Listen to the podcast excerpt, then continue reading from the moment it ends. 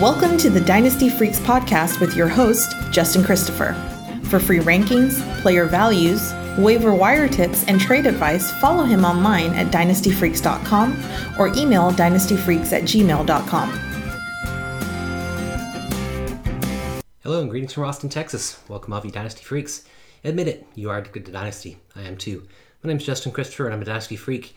That means I love drafting and trading and scouting and managing all of my teams 365 days a year. So do you. So let's talk some Dynasty on episode number 237. We're going to talk about a little training camp battle. So I thought that would be fun to think about here when we're in this period of dead time and we got training camp coming up. Just thought it would be fun to think about what are the things that I'll be looking for once training camp starts. Can't believe everything you read, can't believe everything you see. People do different things during their training camps and during their preseason games, but it helps sometimes just as dynasty managers to, to make note of here's the things I'm really going to try to pay attention to, see if I can't figure out what's going on. And particularly in this episode, we're going to talk about uh, some of the unsettled running back rooms. So there are a lot of teams whose running back roles are pretty unsettled. And so training camp reports will bring clarity to some of those situations, whereas others are going to, you know, probably remain unknown going all the way into the season. As of this uh, recording, Dalvin Cook, Ezekiel Elliott, and Leonard Fournette have yet to sign with their teams. Uh, they are the free agents that could definitely complicate backfields even more. But for now, these are the 10 teams I'm going to talk about whose backfields seem the most uncertain to me. All right, 10 backfields. First would be the Eagles. You know, the Eagles' backfield is loaded with potential with D'Andre Swift, Kenny Gainwell, Rashad Penny leading the way, Boston Scott maybe trailing behind. I think it's safe to say that Trey Sermon and Kennedy Brooks will likely not make the 53 man roster even though we used to have such great uh, dynasty hopes for Sermon and then lots of, you know, kind of background, you know, UDFA hopes for Brooks. That's how their time has passed. Gainwell, you know, picked up steam as the, as the Eagles made their Super Bowl run last year and looked poised to be the next man up after Carolina signed Miles Sanders. But uh, Philadelphia's uh, draft day trade for D'Andre Swift and the signing of Rashad Penny in free agency bumped Gainwell back to a support role, I think. Swift is going to earn the starting role, I think, but if Penny proves healthy, he could take the first and second down roll away from Swift, I believe. Uh, Penny and Swift have been injured often throughout their careers, so I think Gainwell is still going to have a fair, fair share of, of chances. Uh, Gainwell, uh, though, when I went back and looked at it, Gainwell did not have more than nine carries, that's rushes, or nine touches, that's rushes and receptions combined, in a single regular season game. And so it was really in the playoffs where they gave him a lot more than that. So I think that the Eagles like him in that minor role, that, you know, under 10 touch role especially given that they added Swift and Penny. That shows more what they think of Gainwell. I'm going to listen as intently as I can, and I'm going to watch to see if there's any reports of how healthy Penny is, because if he's healthy, I think that he will split time uh, pretty evenly with Swift. Even so, the Eagles' offense and Jalen Hurts' rushing prowess uh, bring down the production and the dynasty value of the entire backfield in Philadelphia. Well, hello there, Russell Wilson. My dog Russell just walked into the room and knocked the door open himself, so apologize for those noises. Lay down, buddy. Russell Wilson's getting old. He's about 10 years old. My English Mastiff weighs 185 pounds. Sorry for the little break there, uh, but I'm not going to edit it. Here we are. My number two team would be the Commanders. Uh, Antonio Gibson barely outsnapped Brian Robinson last year at 43.5% compared to 39.5%. But Gibson played three more games than Robinson, or I think their totals would have been about equal.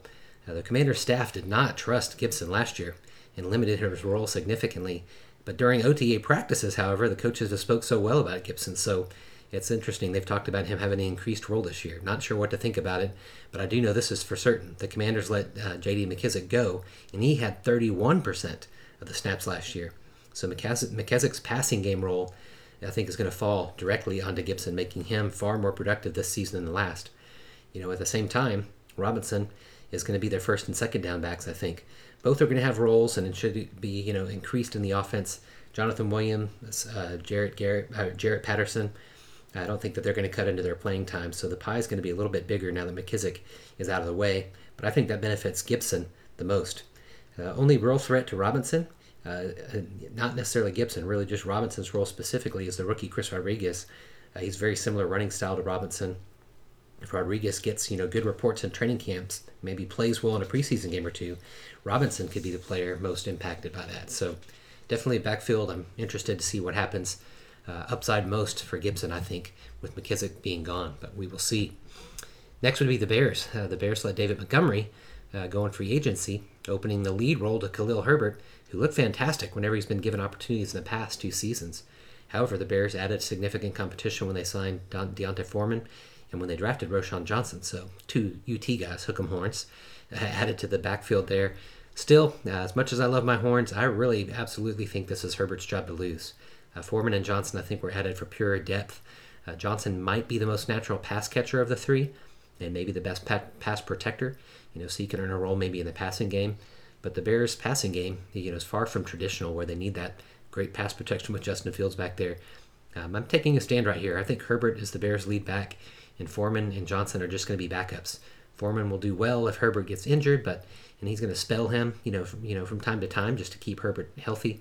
But I really expect Herbert to get 60, 65 percent of the uh, snaps in this next season, or at least a 65 percent, 60 to 65 percent, not maybe not of the snaps, but at least the running back touches this season.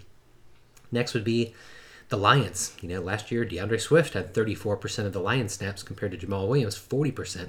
Swift missed three games with an injury, or the numbers might be a little bit closer. But the Lions had one of the most clear-cut two-headed backfields in the league last season, with Williams as a running uh, running back on short yardage situations and red zone. Swift, the passing downs back. Uh, Williams, of course, we know he led the league in rushing touchdowns due to the clarity that they had in those roles and his just constant one-yard touchdown plunges. Uh, they're going to do much of the same this next year, I think, with these two new running backs they have now, with David Montgomery and first round draft pick Jahmyr Gibbs. Uh, the only difference, though, pretty big difference, is that the coaching staff likes Gibbs far more than they liked Swift, as evidenced by them trading Swift away, and the evidence, too, by Gibbs' draft capital in the first round. Uh, the two will have, I think, closer to a 50 50 split in playing time and touches. Uh, the Lions want to find ways to get in the ball of Gibbs' hands. I really believe they're trying to get it into his hands uh, more than they tried to with Swift. Montgomery, you know, he's going to have a substantial role. I think he will be their red zone back, leading to many touchdowns, though not as many as Williams had last year. Uh, their roles are going to be very clear. Only interesting tidbit to this backfield is um, Mohamed Ibrahim uh, is the player that I'm most interested to hear, you know, training camp reports about and see what happens with him. He's an undrafted free agent, but had an incredibly productive college career in Minnesota and is a bruising back. We know that Detroit likes that kind of back for certain roles. So if Montgomery gets injured, um, I think it's going to be interesting to see if Ibrahim can meet, make the team, make the fi- final cut. Uh, I think he might be the direct one-to-one backup for Montgomery, whereas Gibbs stays locked into his uh, versatile role in the offense. Next one, uh, most people probably disagree with me, but I'm going to talk about the Buccaneers. Uh, Rachaad White's role increased significantly after Week 10 last year, giving dynasty managers what the you know and, and the Buccaneers optimism for the future. Uh, he has a big leg up on Chase Edmonds, I believe, who they signed in free agency, and Ke'Shawn Vaughn, who was their third round pick from two years ago. But most dynasty managers don't see this as a backfield competition, but I still do. White's production was highly, highly inflated uh, by his use in the passing game. That's what White does best, so I'm not knocking that. That is what he does best. It's what he did best in college. But here's the thing that's what Tom Brady does best too. Brady makes great pass catching running backs. Think about what Fournette did that year they won the Super Bowl, and think about what White did at the end of last year. Brady had more to do with White's success, I think, than White did. And I'm sure that Baker Mayfield or Kyle Trask are not going to involve the running backs in the passing game as much as check down Brady did in the last year of his career. I think White has a whole lot to prove as a rusher, and I think that the best rusher on their roster is the undrafted free agent Sean Tucker. Uh, if Tucker's heart problems, has literally got something wrong with his heart that was diagnosed, which is the reason why he went undrafted. But if that gets addressed, I'm confident that he's the best actual runner on the field on their team. And so uh, I'm eager to see what happens in preseason games. If Tucker doesn't get on the field, I'll change my stance and you know definitely bump White up quite a bit in my mind. But if Tucker gets healed, gets well, and gets trusted to carry the ball in preseason games, I think we're going to see uh, very clearly he's the best running back, pure running back on their team, running that is. Next would be the Seahawks. The Seahawks created the battle in their own backfield when they signed Zach Charbonnet um, in the second round, the same round that they signed Kenneth Walker the year before. So two second round running backs equal to draft capital, basically battling each other out. But here's the thing: I think the signing, uh, the the drafting of him, shows that the, coaching staff just doesn't like something about Walker's game, and I think it's his ability in the passing game and short yardage, which are two vital roles for fantasy production. Yet two of the areas where Walker struggled last year more than any team in the league, I think the Seahawks play the best player at every position, um, more than probably any team in the league. And regardless of draft capital, even though these guys have equal draft capital, But I think that means a clean slate. It's a clean slate now for Walker and Charbonnet going into training camp and preseason. And I suspect that the Seahawks will open up their offensive passing game too. That's going to be a, a different thing because they just drafted Jaxon Smith-Njigba with their first pick. And so, man, when you draft Smith-Njigba in the first round, the first, maybe I think they had a pick before that actually, so not their first pick, but Jaxon Smith-Njigba, Nonetheless, when they drafted him, I just think they have too many offensive weapons to not pass the ball more often.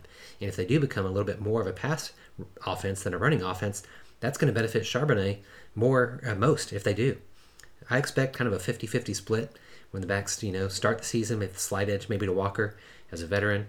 Uh, but by the season, season progresses, as Seattle's offense becomes more pass focused and JSN starts getting more involved, I think Charbonnet is going to get more involved too. Next would be the Bills. Uh, Ourlads, which is the uh, website I go to often just to see how they predict the um, depth charts of all the uh, NFL teams. Ourlads list James Cook as the top of the depth chart, uh, followed by Damien Harris, then Latavius Murray, and then Nyheim Hines, a distant fourth. Uh, the Bills brought in one older back in Damien Harris. They got one really old back in Latavius Murray to compete with Cooks. Uh, they drafted him in the second round two years ago, and so they've brought in competition. I do think that they have a lot of touches to replace because I didn't realize this till I went back and looked. Devin Singletary led their running backs last season with 65% of the team snaps. I had no idea that it was that out lopsided, 65%. So there's a lot of touches to go around. Uh, that said, Cook only had uh, 24% of the uh, of the snaps last season, and so I think Cooks, you know, will remain their lead back. This is what I think it comes down to for the Bills. I think Cooks is going to be their lead back if the Bills remain a pass-heavy offense. However, if they start to incorporate the run more, then I think it's going to go Harris's way. Uh, Harris didn't get the opportunity he deserved in New England after Rhamondre Stevenson got there and surprisingly surpassed him in the depth chart. But I really believe that Harris is a quality starting NFL running back, and he could get the starting role in Buffalo. Confident that he will, if they choose to be more run focused, which there's a lot of rumors that they've said they're going to run more, or at least they're not going to ask Josh Allen to run the ball as much, particularly on the goal line. If that's the case, uh, wheels up for Harris. But if they stay pass happy, um, that's not going to be the same, and then I'd be favoring Cook. So, kind of want to see what it looks like the Bills maybe are trying to do with their offense. Next would be the Dolphins. I'd say the Dolphins have the messiest of all the ones I've listed here. I listed them, by the way, in no particular order. I think I just went division by division and listed them here. So here we are with the Dolphins in the, in the AFC East. The Dolphins, I think, have the messiest backfield, especially given that they're the top candidate, and some some think, for Dalvin Cook. Uh, the, the fact, this fact definitely frustrates dynasty managers. Here's why: because the Dolphins have one of the most productive running offenses. It just we never know which one's going to be the productive back. Uh, they have the fastest running back room in the league, arguably, with Jeff Wilson, Raheem Mostert, and De'Von Achane. And then they're protected by definitely the fastest wide receiver tandem in the league with Tyreek Hill and Jaylen Waddle. The fact is the Dolphins are going to score a ton of points. The only question is which running back will it be from week to week? And how confident can you be at putting any of them in your starting lineup? I think Wilson and Mostert are going to share the primary running back role, while Achane will serve as an offensive weapon. Um, even lining up at wide receiver, I wouldn't be surprised. As a result, I think Achane's production is going to be very hit and miss in this first year. And Mostert and Wilson, they're going to have pretty low floors, but very high ceilings until maybe one of them gets hurt, which seems to happen every year. Um, I'm glad to have all these players on various teams, but they're very hard to start, but they're great players that I could capitalize on when one of them gets hurt. That said, if Dalvin Cook signs with the team, I, I would think he would be an every week starter with tremendous upside. And I kind of still secretly hope that that happens because I do have Cooks, uh, Dalvin Cook, in one league. So excited to see what would happen there. Two more to mention here: running back backfields that are pretty unsettled that I want to watch in the preseason and the and the training camp reports. One would be the Broncos. Now the Broncos battles differently because it's it's based solely on Javonte Williams' injury and recovery timeline. That said, I still think the Broncos are likely to go with a running back by committee approach even after Williams returns to play. Samaje Perine uh, was one of the, you know, was the first the free agent that new coach Sean Payton prioritized in free agency, signed him. So I think it means that he plans to use him whether Williams is healthy or not. So really, it's just kind of monitoring the health and seeing how bad it is for Williams, how much he's going to miss, if at all. But there's one more wrinkle, I think. Tyler Badie. Uh, he's a player that I still have in a few of my dynasty rosters in very deep leagues. And I think if Williams' recovery lingers for some reason, Badie's going to get a chance to play behind Perine during that time, and he's a very gifted back with, you know, uh, particularly in the passing game, highly effective in the passing game in college. He had a ridiculous Caesar, senior season in a passing uh, role as a running back, and so I think that if he gets that role as a passing down back, he could even be keep that role when Perine and Williams are both healthy at the same time. They could be the first and second down backs that kind of go 50 50 and keep Badie in his role. I'm not saying I don't believe it's totally going to happen, but he's definitely a sneaky player to keep an eye on during training camp. And then finally, very last, another pretty messy one the Chiefs running back room, which has been a mess for fantasy uh, perspective ever since Kareem Hunt was suspended and didn't re sign with the team. Clyde Edwards Helaire, uh, once a first round rookie pick, is now the running back on the third team. If you look at Ourlads, they list him as a third team uh, behind seventh round draft pick Isaiah Pacheco and last year's veteran breakout uh, Jerick McKinnon. I think all of them are going to have a breakout game or two, but they're all going to have duds also. Uh, I just think none of them can be trusted from a dynasty perspective. The only thing I might keep an eye on during training camp would be Deneric Prince. He definitely got some buzz during OP, OTAs. Um, and it's never, it's never, never behind Coach Reid to make an undrafted free agent a significant part of the offense. He did it last year by moving up Pacheco straight up into the starting role. I wish that I maybe had a share or two of McKinnon uh, because of his work in the passing game makes him more reliable. Um, but I'm not. I'm glad really not to have a share of any Chiefs backs right now. I think that they're just too unpredictable to know what to do. Same could be said for their receivers, but more on that next week when we talk about the crowded receiver rooms. I don't want to take a bet on any of these guys. Keeping an eye on Prince to see if somehow he emerges in preseason or during uh, training camp. All right, those are some unsettled backfields. Some of my thoughts about both what I'll be watching, but also what I predict will happen and the players that I value most from a dynasty perspective. Hope that that helped you. Maybe do your own list. Start thinking about what you're going to look for, what it means, and who you're going to kind of keep an eye on. Players may be on the waiver wire, ones you're willing to drop based on news that comes out here as we await training camp and endure this dead period. All right, that's a wrap for this week, my freaky friends. Thanks so much for listening. Make it a two way conversation anytime by contacting me at dynastyfreaks at gmail.com, dynastyfreaks at gmail.com, dynastyfreaks with two E's. Much better on email than I'm on Twitter, so that's the best way to get in touch with me. Again, I'd be honored if you take time to rate and review the podcast and Apple Podcasts. That would mean a lot to me as an independent podcaster. Thanks for listening. I appreciate your support.